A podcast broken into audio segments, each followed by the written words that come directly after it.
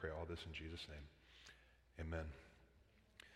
All right, got Doc. So let's let's keep being a church of prayer and, and lifting those prayers up and praying for the people around our, our country that are just hurting with that. But with all of that, I'm thankful that we're going to be spending some time in the letter of First John as, as this letter is really going to help us be the people and be the church that God has created us to be. People who, who don't walk in darkness, but we walk in light.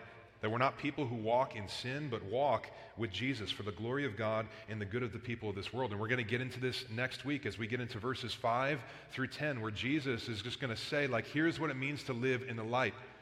We don't walk in darkness. As we follow Jesus, we walk with him in light, and the darkness and the sin is what we fight off and push off by the power and the presence of, of Jesus. And so I really believe that this is like actually like a, a very timely teaching series that's going to help us a lot move from hypocrisy to truth. All right, that this is going to be one of those teaching series. I just need to know as we work through this letter of First John, like it's going to be one of those teaching series that's going to it's going to push us and it's going to be really good. But First John, all right, is actually, surprisingly enough, written by a guy named John. All right, and if you know your Bible, all right, there's there's several different Johns throughout the Bible, but this is the same John that wrote the Gospel of John. And while the Gospel of John and the letter of First John have the same author, you need to understand that they're, they're very different. All right, and as we get into this, I want you to know that the Gospel of John is really just the story of Jesus, but the letter of First John is what the story of Jesus does in the life of people who believe it. All right, so this letter is very much going to cause us, it's going to call us to action. It's going to call out what we, or call us to live in light of what we say we believe, because the truth that you really believe is the truth that you actually live out. And so as we go through this, like these words, Doc, so I'm just telling you this, these words are going to be challenging. It's going to be a great challenge to you. It's going to cause you to really think about your faith. It's going to cause you to think about the life that you're actually living. That John is going to say some very confrontational things to us. But here's how you need to perceive this and understand this and receive this from John. All right, John is not kind of like just a, an angry preacher, a young dude that just is trying to prove himself, and he's not yelling like hellfire and brimstone. Okay, this is not John. All right, John is a very old man as he writes this. All right, and so picture John just kind of like an old grandpa. An old grandpa sitting on a rocking chair, he's around the fire with his grandkids. And as a good grandfather does, he's speaking with love. And he's teaching and he's saying things that need to be said, but he's doing it for the good of the kids out of love. Okay, this is what First John is going to be like. Hard truths coming from a loving grandfather who just wants to help us and so here's where we're going to start, okay? I want you to meet this guy named John before we listen to what he says, okay? And here's what I'll tell you. When God became a man and Jesus Christ entered into human history, he chose some friends. Do you guys know that? We call them the 12 disciples, but these were actually Jesus' friends. And when we look at these friends, we kind of see just a really mixed bag of friends. That these were far from perfect friends, right? One of these friends ended up betraying Jesus. Another denied Jesus and abandoned Jesus. We see a, another, yet they were, he just doubted Jesus and distanced himself from Jesus. But out of this group of 12 friends, there was one. There was one who was Jesus' most faithful friend. A friend that stood by Jesus like no one else had in the darkest moments of his life. He was there, and his name is John, the disciple whom Jesus loved. That if you read through the Gospel of John, all right, five times in that gospel, John is called the, the one that Jesus loved. That John and Jesus had this unique, special friendship. And so I love this that this letter that we're going to be studying for the next 10 weeks was written by Jesus' most faithful friend, his best friend. But here's John's story, okay? As Jesus begins his ministry, he's walking along the Sea of Galilee. We see this in places like Mark chapter 1, but he's walking along the Sea of Galilee. He sees two brothers. James and John. He's probably likely known them to some degree from his past, but he looks at these two guys and he says, Hey, come follow me. And Mark records that these guys immediately just get up and they start following Jesus. They leave everything behind their business, their family, literally their nets, their, they just leave everything and they follow Jesus. And I want you to know that this is really just John's life story. That he follows Jesus faithfully and continually chooses Jesus over everything and everyone else throughout his life. And in this, Doxa, he gives us a picture of what it means to be a Christian. And so maybe you're newer to the church, you're newer to the Bible, you're newer to Christianity and wondering, like, what is Christianity really all about? It's this it's choosing Jesus over everything and anyone. It's Jesus over everything. This is what it's all about. In John, he models this for us. And as we look at his life, he's like a really interesting and honestly like an encouraging case study for us. All right, because as we listen to John in this letter, we're meeting him as a really old man. This really old guy that's been following Jesus for many, many years.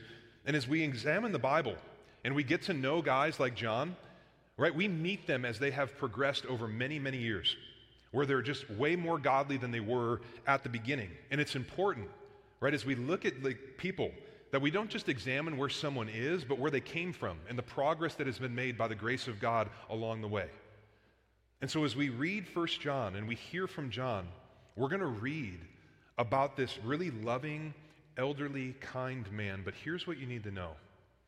That's where we find John as he writes this letter, but that's not where John started. And there's a theological term called sanctification. Right? And, and when people tend to think about the Christian life, we kind of tend to forget about sanctification. Many people, when you think about the Christian life, you think about salvation and glorification. So you think, okay, the Christian life, it's about coming to Jesus and then going to heaven. And you forget about this huge section in the middle where is where you live your life here on this earth. And there's a purpose to your life here on this earth.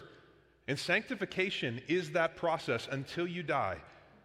And sanctification is really this is that you become a Christian and then you, just as John did, you walk with Jesus in friendship throughout the rest of your life. And day by day, moment by moment, week by week, year by year, bit by bit, you become more and more like Jesus until one day you stand before him in eternity perfected in glory. This is what Paul talks about. The Apostle Paul talks about this in Romans chapter 8, verse 29, where he talks about the goal of the Christian life is to be conformed to the image and the likeness of Christ. All right, this is, this is sanctification that we are all works in progress. All right, and this is what the Christian life is all about. It's about progression, not necessarily perfection. It's about the perfection of Christ, but the progression of us. And so our life following Jesus is just day by day taking another step, taking another step in obedience, becoming more and more like Jesus. And some days, I don't know if you're anything like me, but it feels like you're taking three steps forward, but then maybe two steps back. Right? That sin is a very real part of our lives, and we mess up all the time, but we're still moving forward. And this is something that I would encourage you in your connection group this week to talk about. Answer that question like, how has your life changed since you came to know Jesus? Like, what has changed about you since you've been walking with Jesus? And as you share that, as you remember that, there's going to be people around you that you can, are going to be encouraged by that. That you're going to stand there and you're going to say, I'm not who I want to be, I'm not who I need to be, I'm not who I hope to be, but by the grace of God, I'm not who I once was. And I am that I am, and I'm marching forward into the newness that is Jesus in me. And those people can be encouraged around you, but then also worship, wonder, awe, and praise can well up in you as you remember the work of Jesus in your life. Talk about that at your connection groups. All right, because John, he has changed greatly. All right, and we get glimpses of how John started throughout the Gospels. For example, in, in, Mark chapter 3, this is what it says of John. John the son of Zebedee, and John, or James the son of Zebedee, and John the brother of James, to whom he gave the name Boanerges. That is, the sons of thunder. All right, so this is John, the sons of thunder. Now we need to talk about this because you don't just get the nickname sons of thunder for no reason, right? I mean, there's a, there's a reason why he gets this. But this is how Jesus' disciples, James and John, they were called the sons of thunder. And Jesus actually gave them this nickname. And so, what we need to understand about James and John is that they were just kind of rough guys, right? I, I, think about me growing up in the 90s when WWF was real big, like Hacksaw Jim Duggan, right? These, these, these like wrestling duos that were just crazy dudes this is kind of like them, or, or, like James and John, they're maybe this like overly confident, like super charismatic fraternity guys, right? That just think that they have it all together and they just are really prideful. These are John, James and John, right? They, they never back down from confrontation. More than li- likely, they were kind of looking for one. They could be very assertive, very aggressive, very insensitive. And as we read throughout the Gospels, we see how this nickname actually plays out in John's life. You know, for example, in one occasion in Luke chapter 9, when there was, a, there was a, some people in a village of Samaria that were not responding to Jesus' teaching. They weren't responding to the gospel. They were mocking him. They were living in very ungodly, sinful ways. And James and John, they're walking with Jesus, and they, James and John, they look over and they say, Hey, Jesus, I know this is ticking you off. Here's what I'm going to do. You want me to pray, and I'll just rain down fire from heaven, and we can just consume them all. Right? And Jesus is like, Bro, what is wrong with you? Like, chill out, right? The sons of thunder. Another time in Mark chapter 10, when Jesus was speaking of his like impending death, about how he would be betrayed and mocked and beaten and eventually killed, James and John, in that moment, responding to Jesus saying, I'm going to be killed, they say, Hey, Jesus, we want you to do for us whatever we ask. And we want to sit on your right side and your left side in your glory. Once again, just a totally weird thing to say to Jesus when he says, I'm going to die, right? That would be the equivalent of you going up to your best friend and being like, hey, I'm dying. I got a week to live. And them looking at you and be like, oh, really? Bummer. Can I have your car? Right? Like, it's just like, why would you do that? But this is James and John. They were just hopelessly human and remarkably unremarkable. But here is what encourages me, and here's what encouraged me so much this week God transformed these men. And at the end of their lives, these men who were known as sons of thunder became known for something else. That James was the first apostle to be martyred, and John became known as the apostle of love. And here's why I tell you this. Doxa, the reality is that we all start in a place like James and John with Jesus. For some of you, maybe you were the son of anger, the daughter of addiction, the son and daughter of pride. I think about Rob Warren the son of drunkenness and womanizing. We all start somewhere. We all have a past. We're all sinful. But God, He changes. And I think one of the reasons that the Bible gives us a story like John and so many others is to give us hope. That if God could change this man, then God could change anyone. That God could change me and that God could change you. Amen? Like, this is what the gospel does. That's why we love to celebrate baptisms. That's why we love to have people on the stage, like sharing their stories, because it's the reality that God saves and He changes and Jesus redeems and makes us new. This is what He's all about. And so, John is a man who has been dramatically changed by Jesus. And as we consider his ministry, all right, John lives to be roughly around 90 to 100 years old. That's when he's writing this letter, and he's well known for being loving and as we go through these five chapters of 1 John, we're going to see the word love used around 40 different times. John is repeatedly going to say, Love one another, love one another. And part of John's legacy, along with being loving and promoting love, is that John wrote much of the New Testament. All right, God used him in great ways. He wrote five books of the New Testament. He wrote the Gospel of John to convert sinners.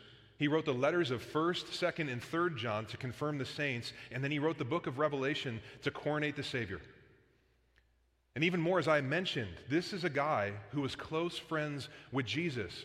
So close that if you look at places like John chapter 19, as Jesus is dying on the cross, the only one of his guys that is there is John, and he's standing next to Jesus' mother. And Jesus looks down from the cross and he says, Mother, John, John, take care of her. You don't just do that to anybody. You don't say, hey, take care of my mom unless you really know that person. This is Jesus' best friend. And as he's his best friend, as he's writing this letter, he's writing many years after Jesus has died, and John wants to tell people who Jesus is. Because people were confused about the identity and the work of Jesus since his death and resurrection. And I would submit to you that John's day of writing this letter is much like our day here in Madison, where everyone has an opinion and thought of who Jesus is. And as John wrote this letter, all right, there were many heretical movements that began to appear and sweep through the church. These false teachings were emerging, and they were causing people to really just question who is Jesus? They were asking these intense, fundamental questions. People were confused by all these false teachings that culture and different groups were, were promoting, and they were asking, like, what even is Christianity? I know that there's probably some of you here, you're newer, and you're wondering, what is Christianity even about? Is Jesus even essential to Christianity? Like, who am I? Who is Jesus? What is truth? And who has absolute authority? How do we actually know what's right and wrong? And who has the authority to tell us what that is? These were all questions that were being asked by a group of false teachers called the Gnostics. And these are still questions that are being asked today. And John leads off with a prologue, four verses that are reminiscent of his gospel account, which is his answer to all of these questions. And so let's see what he says. 1 John chapter 1, verse 1. That which was from the beginning, which we have heard, which we have seen with our eyes, which we looked upon and have touched with our hands concerning the word of life. The life was made manifest, and we have seen it and testified to it and proclaimed to you the eternal life which was with the Father and was made manifest to us. All right, so let me just pause there. John begins this letter by giving us a defense of his friend Jesus. That right off the bat, he kind of just stands up boldly, knowing that what he's about to share, many people are going to disagree. There's going to be people hunting him down because they don't believe these things about Jesus. But John stands up and he says, This letter, this world, all of our lives are about Jesus. And he says, Jesus is eternal and he is God become a man. And if you look back when he says that which was from the beginning, all right, he's echoing what he already proclaimed in his gospel account that he wrote. Do you remember John chapter 1? He said, In the beginning was the Word. And then he says, The Word became flesh and the Word dwelt among us. He's simply saying, My friend Jesus is God.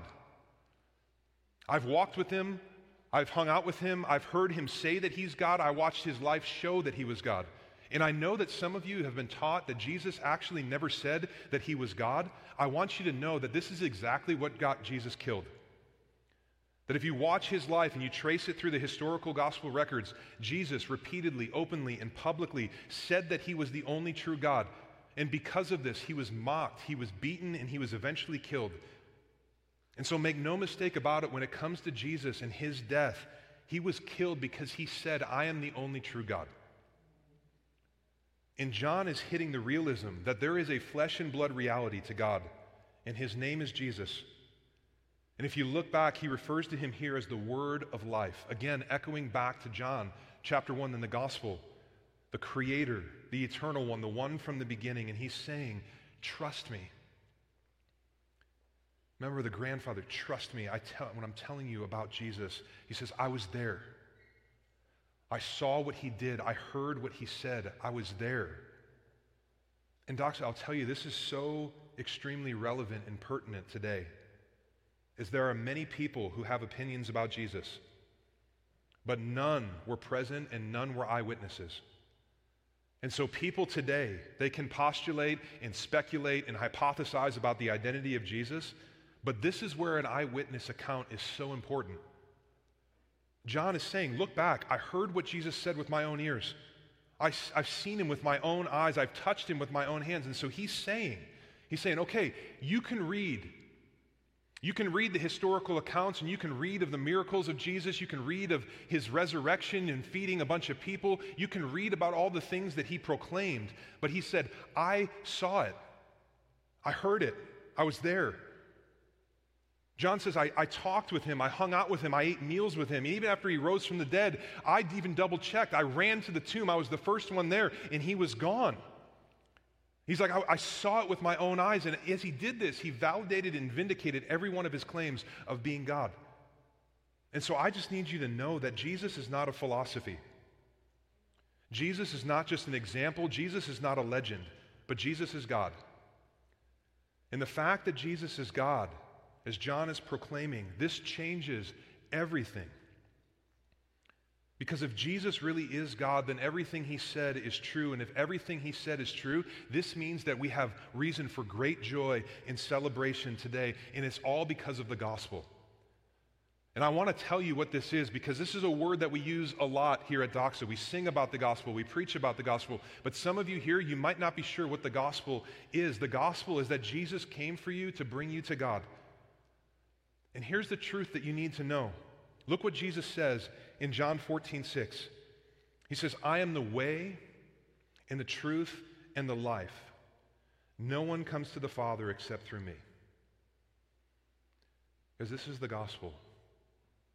This is the reason, Again, if you're new and wondering why people have their hands in the air and why people are excited and why we, I'm jacked up and yelling and just like acting like I really love you, because I actually do love you because the gospel is real. This is the joy that we have. And I want to explain what the gospel is. The gospel is this is that there is one God and you are not him.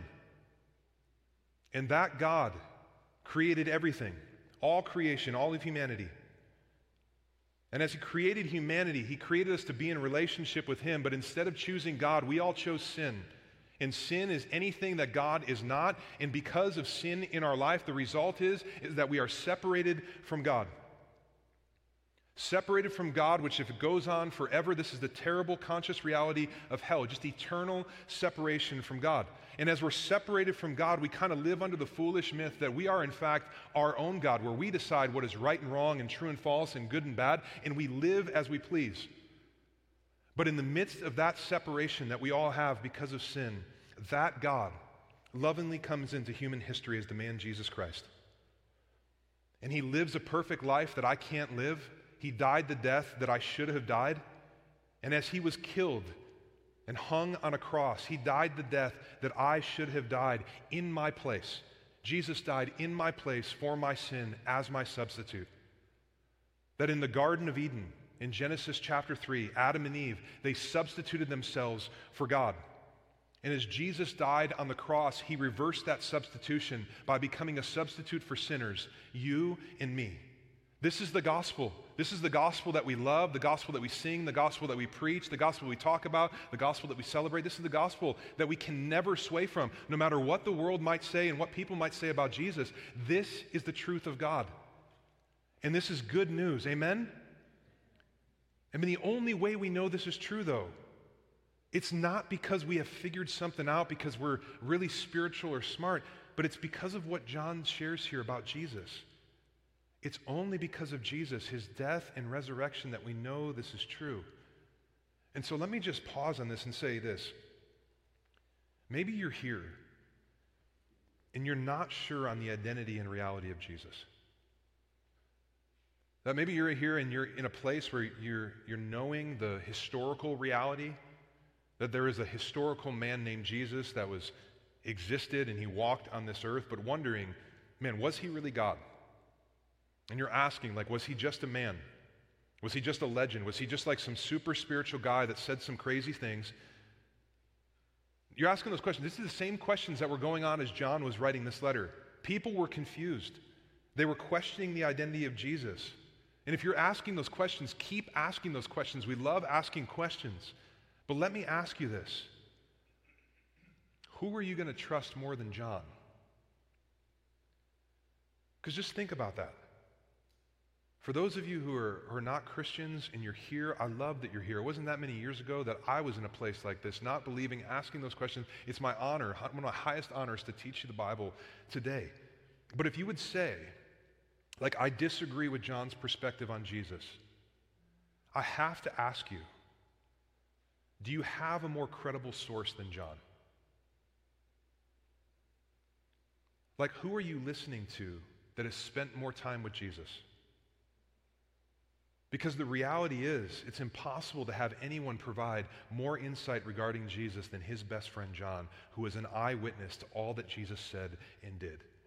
And every time that I can do this, I'm always going to do it. But you need to know that the Bible is a historical book. It's not primarily a religious book or a spiritual book or a philosophical book or a moralistic book, but it's a book rooted in actual history. And the historical reliability of the Bible has stood the test of time in just intense academic scrutiny. And as John begins talking about Jesus and the impact that he has on our lives and throughout the world, he says, Here's what's happening. Here's what he said. Here's what he did. I saw it all. And he roots it in history. And he said, Because this is true, we can trust all that he said and we can trust his gospel. And the interesting part, guys, when you look at John's life, John believed this to his core. And he was hunted down. I mean, do you know that at one point he kept talking about Jesus and people didn't like Jesus, and so they boiled him alive in oil. But he lived through it. And he got out of the oil and kept talking about Jesus, his best friend. And then they got mad at him again and they forced him to drink poison. And he lived through that and kept talking about Jesus. And then they finally got so fed up with him that they put him on this little island, terrible conditions called Patmos, alone, just to get him over there. You want to talk about Jesus? You can do it to yourself, right? Just they put him there to die. He would not stop talking. And if you look and study the history of the early church, this is the story of so many of the early Christians. They were all killed, going to their grave, confessing Jesus Christ as Lord because they saw it and they were convinced that he is God because he is. Now look at verse 3. John continues saying, That which we have seen and heard, we proclaim also to you, so that you may have fellowship with us. And indeed, our fellowship is with the Father and with his Son, Jesus Christ. Okay, so again, John is saying, I'm telling you this because Jesus is real, Jesus is God, and I want you to have what I have. And maybe you're here and like you're wondering, like, why is this guy getting so amped up? Is he yelling? He doesn't seem angry. I'm not angry. I'm excited because I have this passion that you would know Jesus like I know Jesus. I want you to know Jesus with everything that I have. And this is what John is saying. He's like, I want you to have what I have. And if you look back, what does John have? Has fellowship.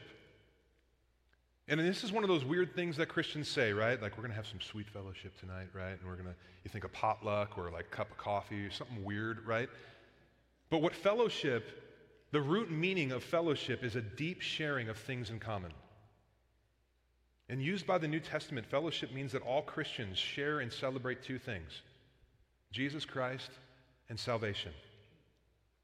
And faith in Jesus is what brings about salvation, and that places us in fellowship with other Christians. And so, all people in our world can have friendships with other people, but only believers in Christ can share and celebrate genuine fellowship with one another. And that word fellowship really has two foci. You can think about the horizontal and the vertical. And John teaches us that fellowship is, is not just with one another, it's not just like a horizontal thing. But if you look back, it's also with the Father and with the Son, Jesus Christ, the vertical.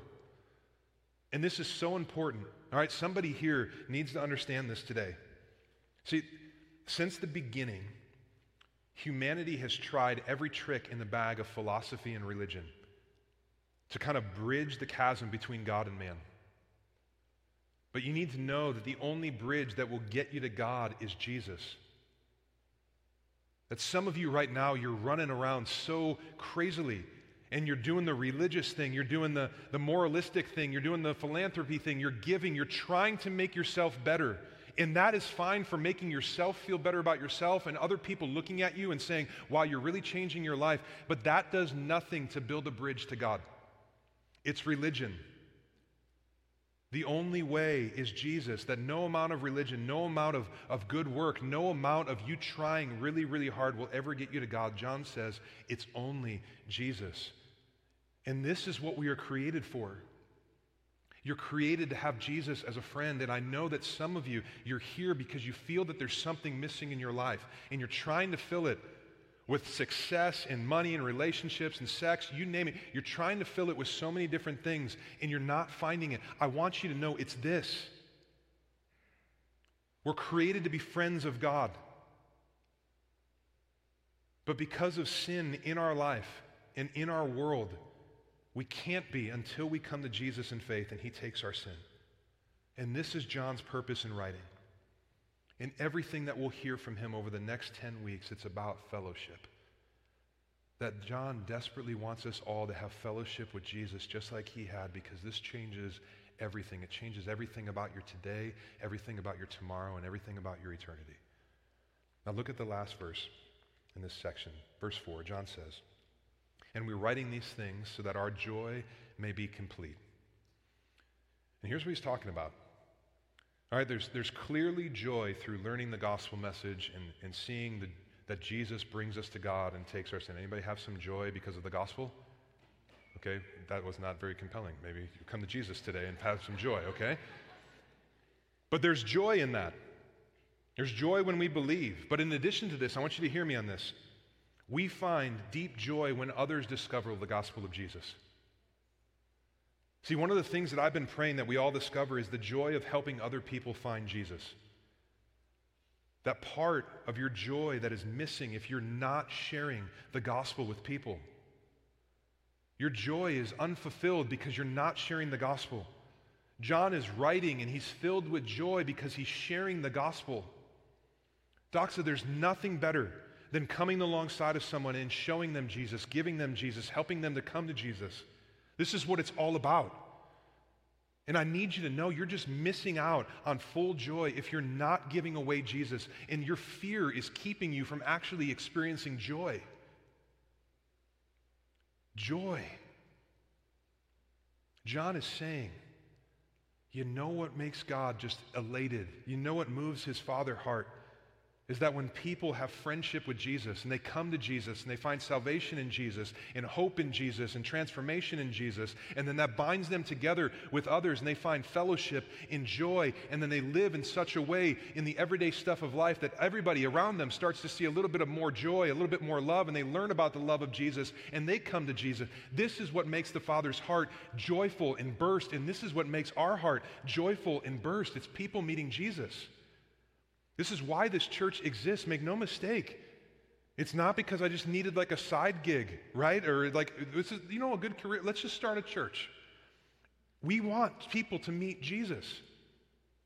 And so if you don't know Jesus today, I want you to know that there is no friend, there is no one like Jesus. Jesus will never deny you. Jesus will never abandon you. Jesus will never get sick of you. Jesus will never push you away. And the more and more, the longer and longer I walk with Jesus, I can tell you that there's no one like him. There's no one like Jesus. And you can have him as a friend if you would just lay down your pride, lay down your sin, and just come to him and say, Take it. Give me your righteousness. And you will experience joy. Come to Jesus. This is ultimately what 1 John is all about. John is focused on Jesus and his joy and his salvation and the fellowship that he gives. And so let me end with this. Speaking of this joy, all right, there's a man named Martyn Lloyd-Jones. He summarizes the joy of which John is speaking of like this, and I quote Joy is something very deep and profound something that affects the whole and entire personality. In other words, it comes to this there's only one thing that can give true joy, and that is contemplation of the Lord Jesus Christ. He satisfies my mind, He satisfies my emotions, He satisfies my every desire. He and His great salvation include the whole personality and nothing less, and in Him I am complete. Joy, in other words, is the response and the reaction of the soul to a knowledge of the Lord Jesus Christ. So, Doxa, what we're going to do is we're just going to set our minds on Jesus now, singing of his glory, reminding ourselves of his goodness and his godness. And as we do this, the prayer that we would experience this joy that would just not just cause us to sing and hear, but to live in obedience out there for the glory of God and the good of the world. So I'm going to ask you to stand, and we're going to pray, and then we'll, we'll sing.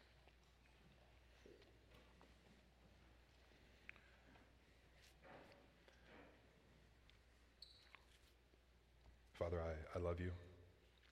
I thank you for this church. I thank you for Jesus. Jesus, that you have changed my life. As I think about John's story, I just think about I don't literally know where I would be if it wasn't for you intervening in love in my life. And so, Holy Spirit, would you, even in this moment, remind us of the gospel? Would you remind us of the first time we heard the saving message of Jesus and said, yes? Would you remind us of how sweet those words sounded? Like, take us back to that moment right now.